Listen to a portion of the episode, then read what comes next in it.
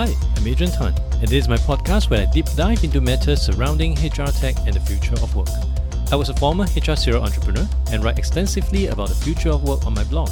You may know me better through the Singapore HR Tech Market Map that I created in 2017. In this podcast, I speak with the people who are enabling the future of work. From mindfulness coach to employee engagement platform, they are all helping companies to better navigate rising work and business demands. I'm hoping that sharing in this podcast will help you better prepare yourself and your business for what the future of work may bring. Hey Manu, thank you for coming onto the podcast. Thank you for inviting me. For a start, could you help the listeners to understand a bit about your background, the chain of events that led you to what you're doing right now, and exactly what is the problem you're trying to solve? Uh, my name is Manu, um, the founder and CEO of Rolling Arrays, uh, which is HR transformation uh, company, and I started this company in Singapore in the May of 2009. And by profession, I studied chemical engineering before, and, and then I was working with SAP for a while as a technology architect. So that's my background by discipline and by, by work experience before I started Rolling Arrays.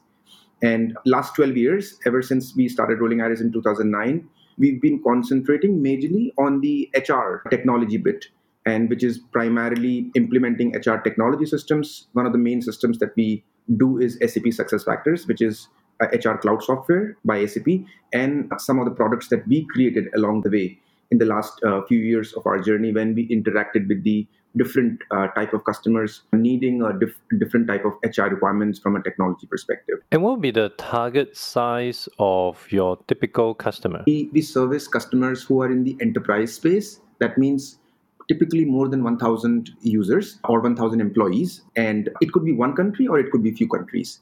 And then all the way to let's say 5000 or 10000 or more and across countries. So to, to give you a flavor some of the customers that we support and, and, and service in singapore like Far East or like Singapore Zoo, Singapore Pools, in Malaysia like Celcom, or in, in UAE like Alpha Group, etc. Would are some key differences when it comes to the requirements from an SME versus the enterprise customers that you're looking at? That's a great question. I would say that the SMEs usually look for localized solution from an HR perspective, but from a statutory perspective, all the rules are already there. So what happens is over the years, what I have observed that there are a lot of local solutions which are more common, which the SMEs are able to adopt. And they are very good solutions from that perspective because they are localized but the problem is that when the SMEs grow to more than few countries, that's where the localization doesn't happen because the software was not built for that. The enterprise customers or the enterprise software market is more geared towards security, features which are across the borders, and integration, which is not so much the requirement of an SME customer because they've got hardly a couple of systems and they usually are happy with doing a manual upload between their systems because the data is less. The amount of transactions are not that many. In Singapore context, SME would be not more than 200 headcounts. Would it mean that if I have 200 employees, the day that I reach 201, then I should quickly look into an enterprise solution, or is it more of an organic, depends kind of situation? I would say that every SME will have some kind of roadmap in terms of their growth expansion it could be by number of employees or it could be by number of countries. So you could have a geographical expansion or you could have an overall uh, a headcount expansion based on whatever is your business pattern or whatever is your business growth area is. So i would say that if you are going into multiple countries and you want to have a consolidated view something that you should look out for that you should have a system that can enable you to manage multiple countries data. So that is one transition. It could be that you are not crossing 200 and but you are uh, spreading across four countries. So that's where i think one thing is important. I have seen a lot of customers having problems when they do not look out for solutions and then they are actually manually managing the data and sometimes the decisions which needs to be taken at the right time are actually delayed which of course causes a business problem. And the other one is if you already have a very clear plan of growing the headcount from a certain number to a higher number, then definitely yes. Because the more headcount, then you have more transactions, and you may need to buy other systems and to integrate your HR system with other systems as such. Of course, a little bit more forward-looking solutions. And earlier on, you emphasized about enterprise solution having a heavier set of security measures compared to some of the localized solutions or maybe solutions that cater for SME. Maybe because I'm not a security expert, but given that most of the hosting around done uh, through third party like AWS, that I would imagine the level of security would put everyone on par. What are the additional security aspects that enterprise solutions are able to bring into the picture that the smaller providers are not able to? That's a very good question. what happens is usually there are two aspects of security. One is done at the infrastructure level, and one is done at the application level. What I mean by that is now it is a given that most of the, even the smallest of the smallest solutions available, let's consider them tier three, are hosted on AWS. So the infrastructure security is usually taken care by AWS. Example, earlier we had heard about uh, a disaster recovery, and then you should have multiple databases, and all of that is automatically taken care by AWS. However, the application level security needs to be built and taken care by the application provider. And that's where actually the gap is between a smaller solution provider versus a big solution provider. And the smaller solution provider will not have the infrastructure because they are not charging that much to the customer that they will be able to do all of those certifications through the independent bodies to be able to do that. Example, when the data is being stored, whether you are ensuring that all of this data is encrypted when the data is being transmitted from one system to another. So, this is one big aspect of it. Another one would be that are you able to segregate the data in your different application layers, considering a web application layer or a mid tier application layer and the database application layer? And when, if you are having a distributed architecture, sorry, I'm going a little bit technical, but then if you are having a distributed architecture, whether the data um, uh, exchange between two different distributions actually is secured or not. So this is one aspect of it. The other would be that how much security you are actually able to do when the users connect the, the application URL to the server and how the data is transmitted or to onto their uh, laptops and whether you are able to segregate that data in terms of virtual VPNs. Now, all of these aspects actually are available as AWS services, but you will need to consume those AWS services to build into your application security infrastructure, which is not you can consider that, oh, I'm on AWS, everything is taken care. Yes, a certain aspect of it is taken care, like the way I mentioned, from an infrastructure perspective, which is the base, but the application security needs to be consumed and and of course there are amazing services available out there which can be used could you help the audience to understand what would be the repercussion if companies decided to be a bit more relaxed about the security aspect. So today we are in the era of cloud systems. That means you just simply subscribe to a software and then you use it. And uh, you get a url and and you create your users and data everything and then you start using it. The data is hosted on a, cloud platform example aws and what happens is there is multi-tenancy created when the cloud systems are giving access to different customers. So we say every tenant is one customer. And when you say every tenant, the data is segregated in a separate schema for each customer. So if the provider is not maintaining a robust data separation or data schema or a good multi-tenancy, there is a risk of data mix. And in the security aspect, when you are creating different roles or you are giving access to different data streams, you have to 100% ensure that the data is not mixed across customers. So, this is one aspect where if the provider is not taking care of this aspect, there could be a data mix, which is, of course, a big security issue from a customer perspective. And, and of course, in, in a tier two or in a, in, a, in a tier one system, that will never happen because the basic that every software provider basically is adhering to. But of course, in the smaller solutions available in the localized solutions, this could be one of the potential issue if, if the provider has not taken care. And the other things I would say is that if the if, if the providers basically are not separating the different layers, for example, whether the web layer is not, I would just simplify by saying web layer and the backend layer. If the web layer is storing data within the, the, the front end and the data is not captured in the database, then there is a big aspect of data leak. So you would have basically experienced that sometimes the users complain that I filled a form, but then the data is not reflecting. And where did my form go, even though I click on submit? So these are sophisticated data capture uh, uh, mechanisms where you do not provide the right services within the platform where the data gets correctly captured and there is no data leak. So this could be also one of the things that uh, the users may experience if this is not taken care and, and, and the problems happen. I understand you are a huge proponent of AI. What are some HR use cases that people should consider? One of the use cases I would say is that if you, everybody is aware that there is this expense management uh, software category. And if I could go back uh, in time, there was a time when there are three actors in this category. One is the employee or the user who actually creates, who incurs the expense. And then, of course, he needs to get the money back from the company. Then the manager who approves this particular expense, and the finance who finally takes a look at the data is correct and pays to the employee. So these are the three different uh, actors in this particular process of expense reimbursement, so to say. There was a time when it was purely paper based, maybe a couple of decades before, where I will take a receipt from the vendor where I'm actually uh, spending the money, and then I will fill a form, a physical form. I will punch the receipt and the form together and give it to my manager. My manager will basically then look at it. If everything is okay, he will probably put a stamp or say approved and hand it over to the desk of the finance. This was earlier, I say a couple of decades before. Then came the age of web where it was digitized. And when I say digitized, meaning a simple web form, and a web form will have the data, and you will the, the, the employee will be able to fill the data and upload a receipt to that particular form.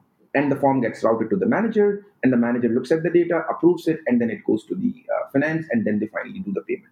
Then came the mobile, where now you are able to very easily just snap a receipt on your mobile. You go to your mobile app and you just pick the receipt from your photo library and then attach it and then fill the form and then send it to your manager and the manager will take a look on his mobile look everything okay approve and then send it to the finance and of course the benefit is that it was easy to organize the spend from an employee perspective and the manager was able to quickly approve it i would say that the aspect that i'm i'm going to talk about is the artificial intelligence usage and this could also be a explanation of how artificial intelligence is used across different categories of HR processes, and you can even extrapolate it to finance processes or logistics processes.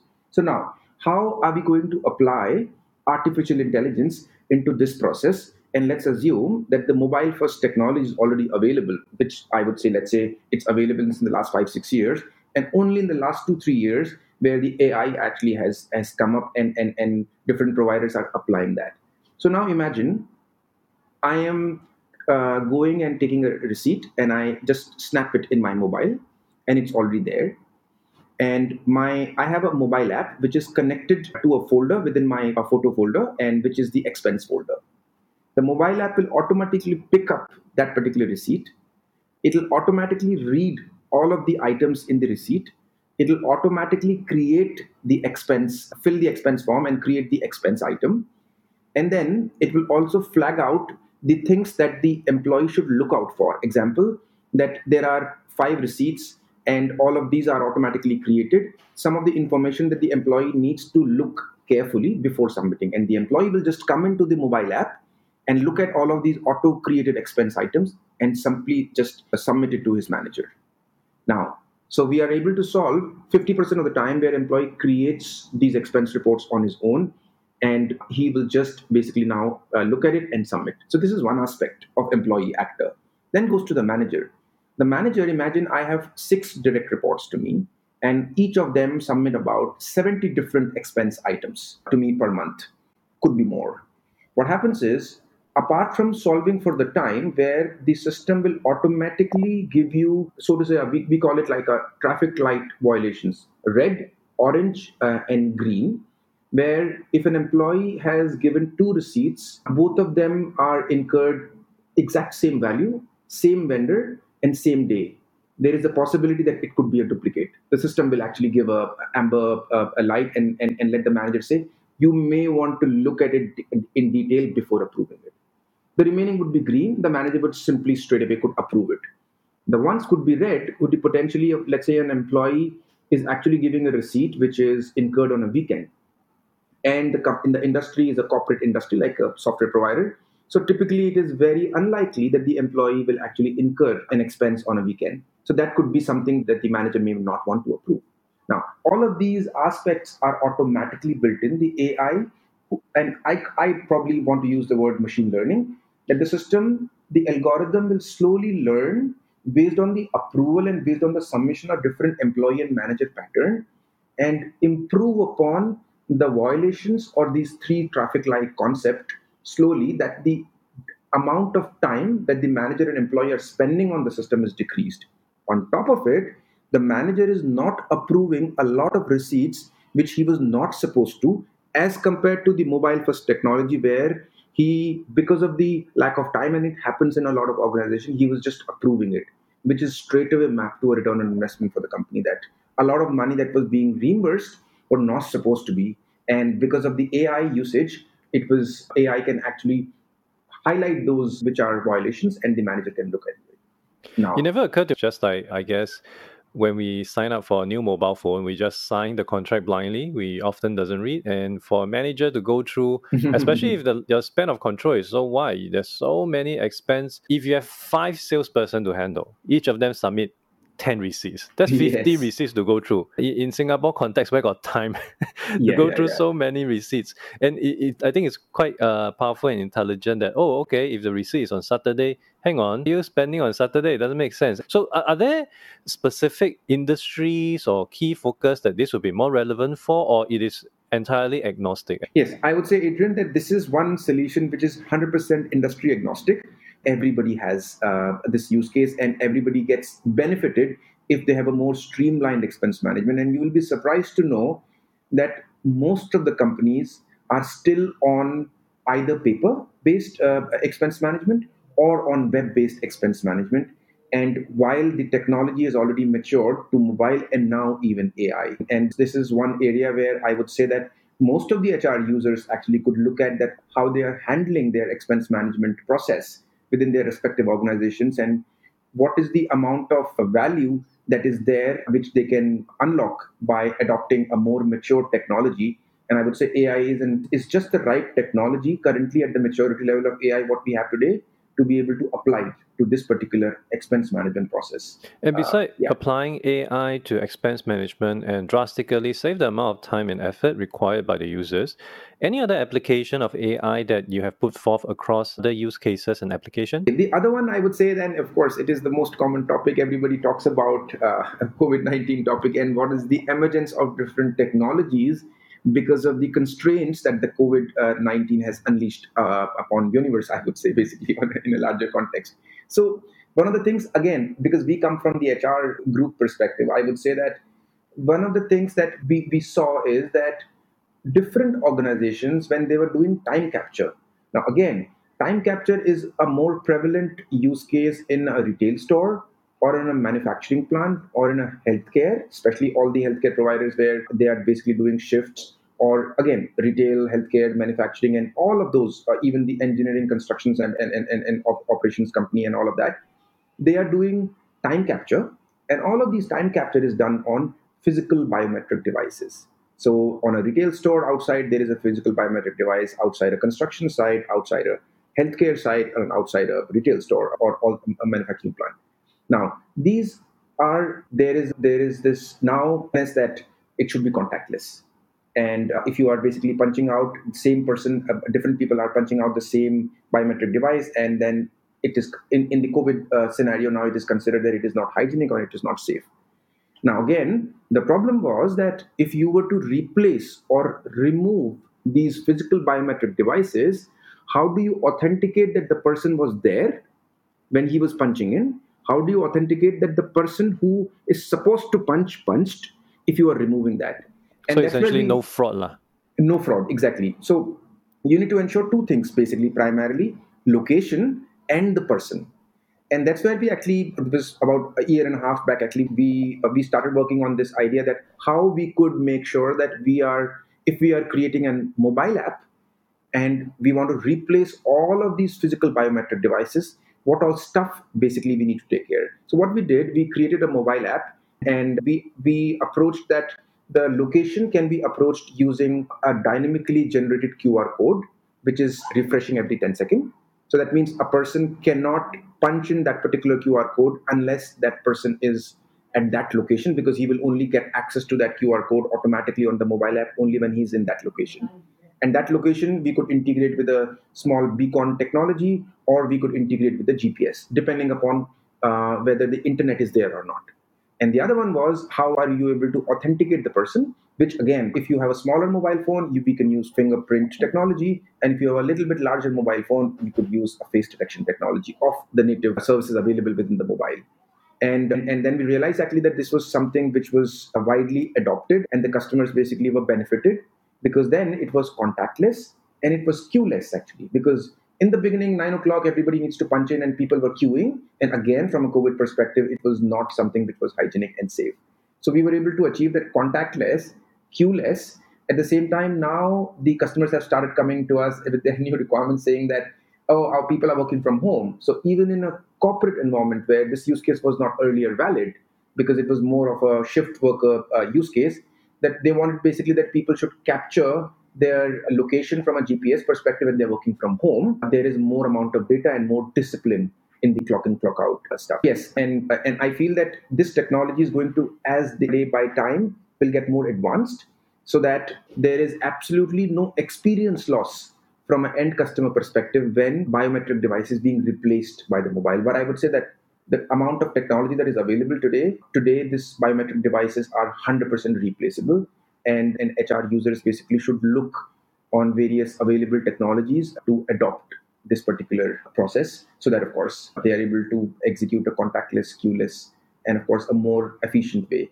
And one of the things i would like to highlight adrian is that we realized this actually when we were uh, automating this is that earlier the biometric device was a dumb device. So you capture the data but then it doesn't go to the downstream system immediately because it'll go once in a day or once in two days because more important more emphasis was capturing the data. Imagine if the data is captured on a mobile then it is an intelligent device. It is sending the data in real time to the downstream system which are secure which are uh, storing your shift patterns employee names and all of that stuff. And the managers or the supervisors get real time alerts if the guy turned up on the right day or not after four days of leave or the guy actually was late by two hours. So nine, nine o'clock itself, the manager will get a, uh, an alert, and then he could make arrangements to send the guy in real time uh, to be able to avoid the business loss because of nobody at the plant or nobody at the machine, or if it is a billable work.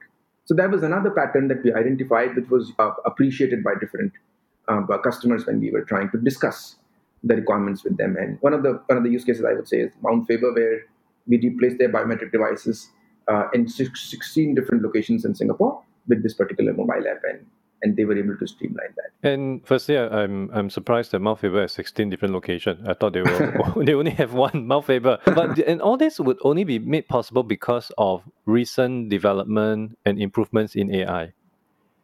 Yes, I would say, Adrian, that to be honest, there is always a reason before a technology gets advanced.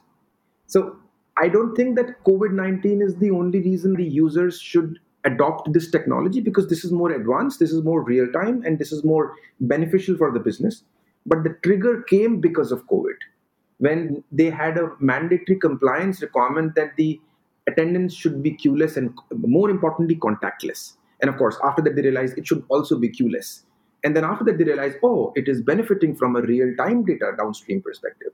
So i would say yes trigger was covid but definitely, it is more of a technology advancement from bio, bio physical biometric to this. I just give an analogy of all of us were using SMS. Uh, we used to call it text message, and for years we were using it, and we were using voicemail.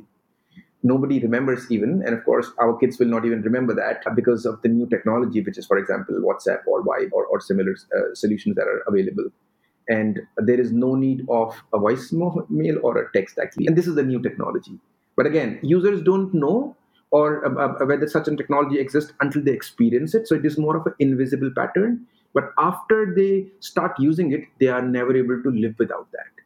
And, and, and I think that's what, of course, invention means. But again, it comes because of either somebody creates a disruption, creates an invention, or because of a trigger point like COVID. For this particular use case I talked about.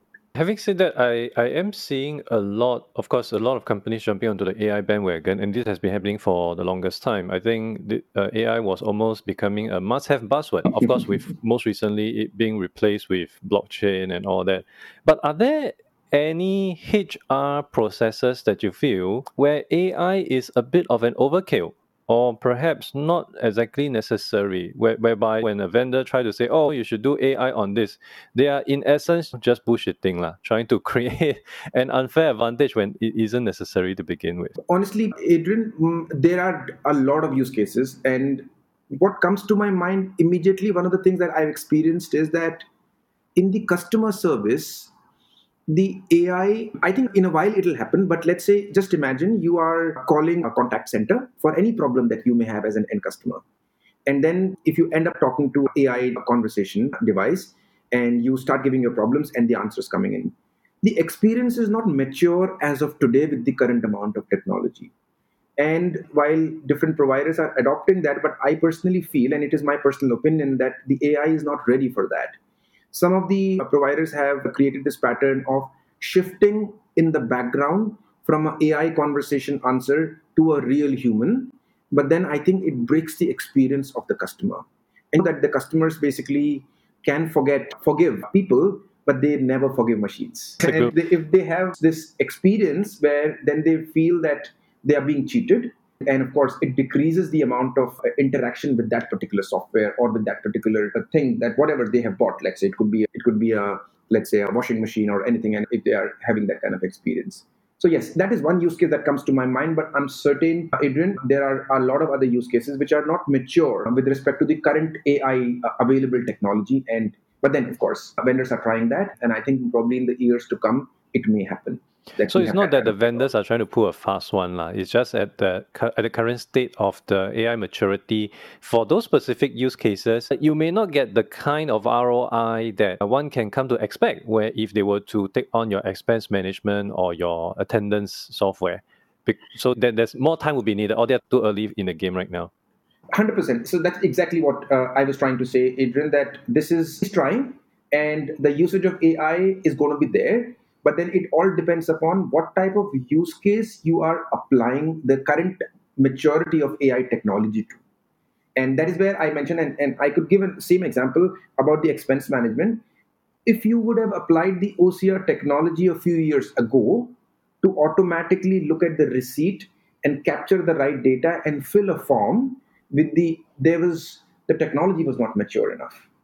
You see, you everybody would have heard OCR for a very long time, but then the OCR technology was not mature few years back the way it is today. So again, there is a possibility that after a few years, we are able to talk and have a very good, meaningful conversation with a bot, and he would be, or he, let's call it, he or she would be able to give an answer. But then, yes, I think today, probably not yet. A basic answer, yes, like how many leaves I have and all is okay, but not like a meaningful conversation.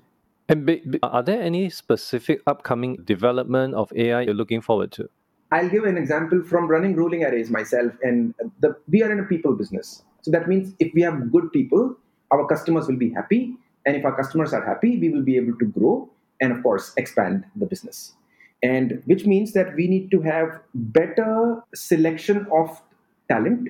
And if there is a way, we could use AI for that. What I mean by that is imagine today what is the usual process? You look at you write a job description you give it to your talent acquisition team they look out for different people there are available psychometric tests they give them and then you interview them and then you basically hire them. But then imagine if there could be an automatic job prediction scoring which can look into different parameters and finally give a job job prediction scoring before you actually hire that person.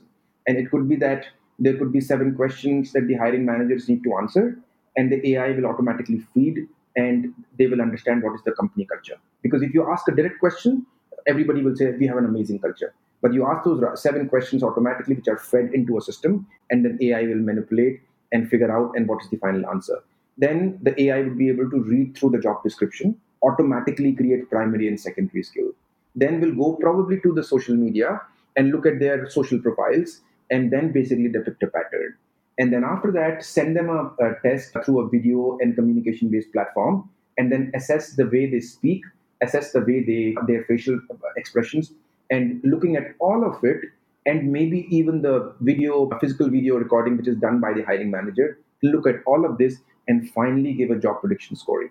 Now, again, I would say today the technology of AI is not that mature that we are able to get that.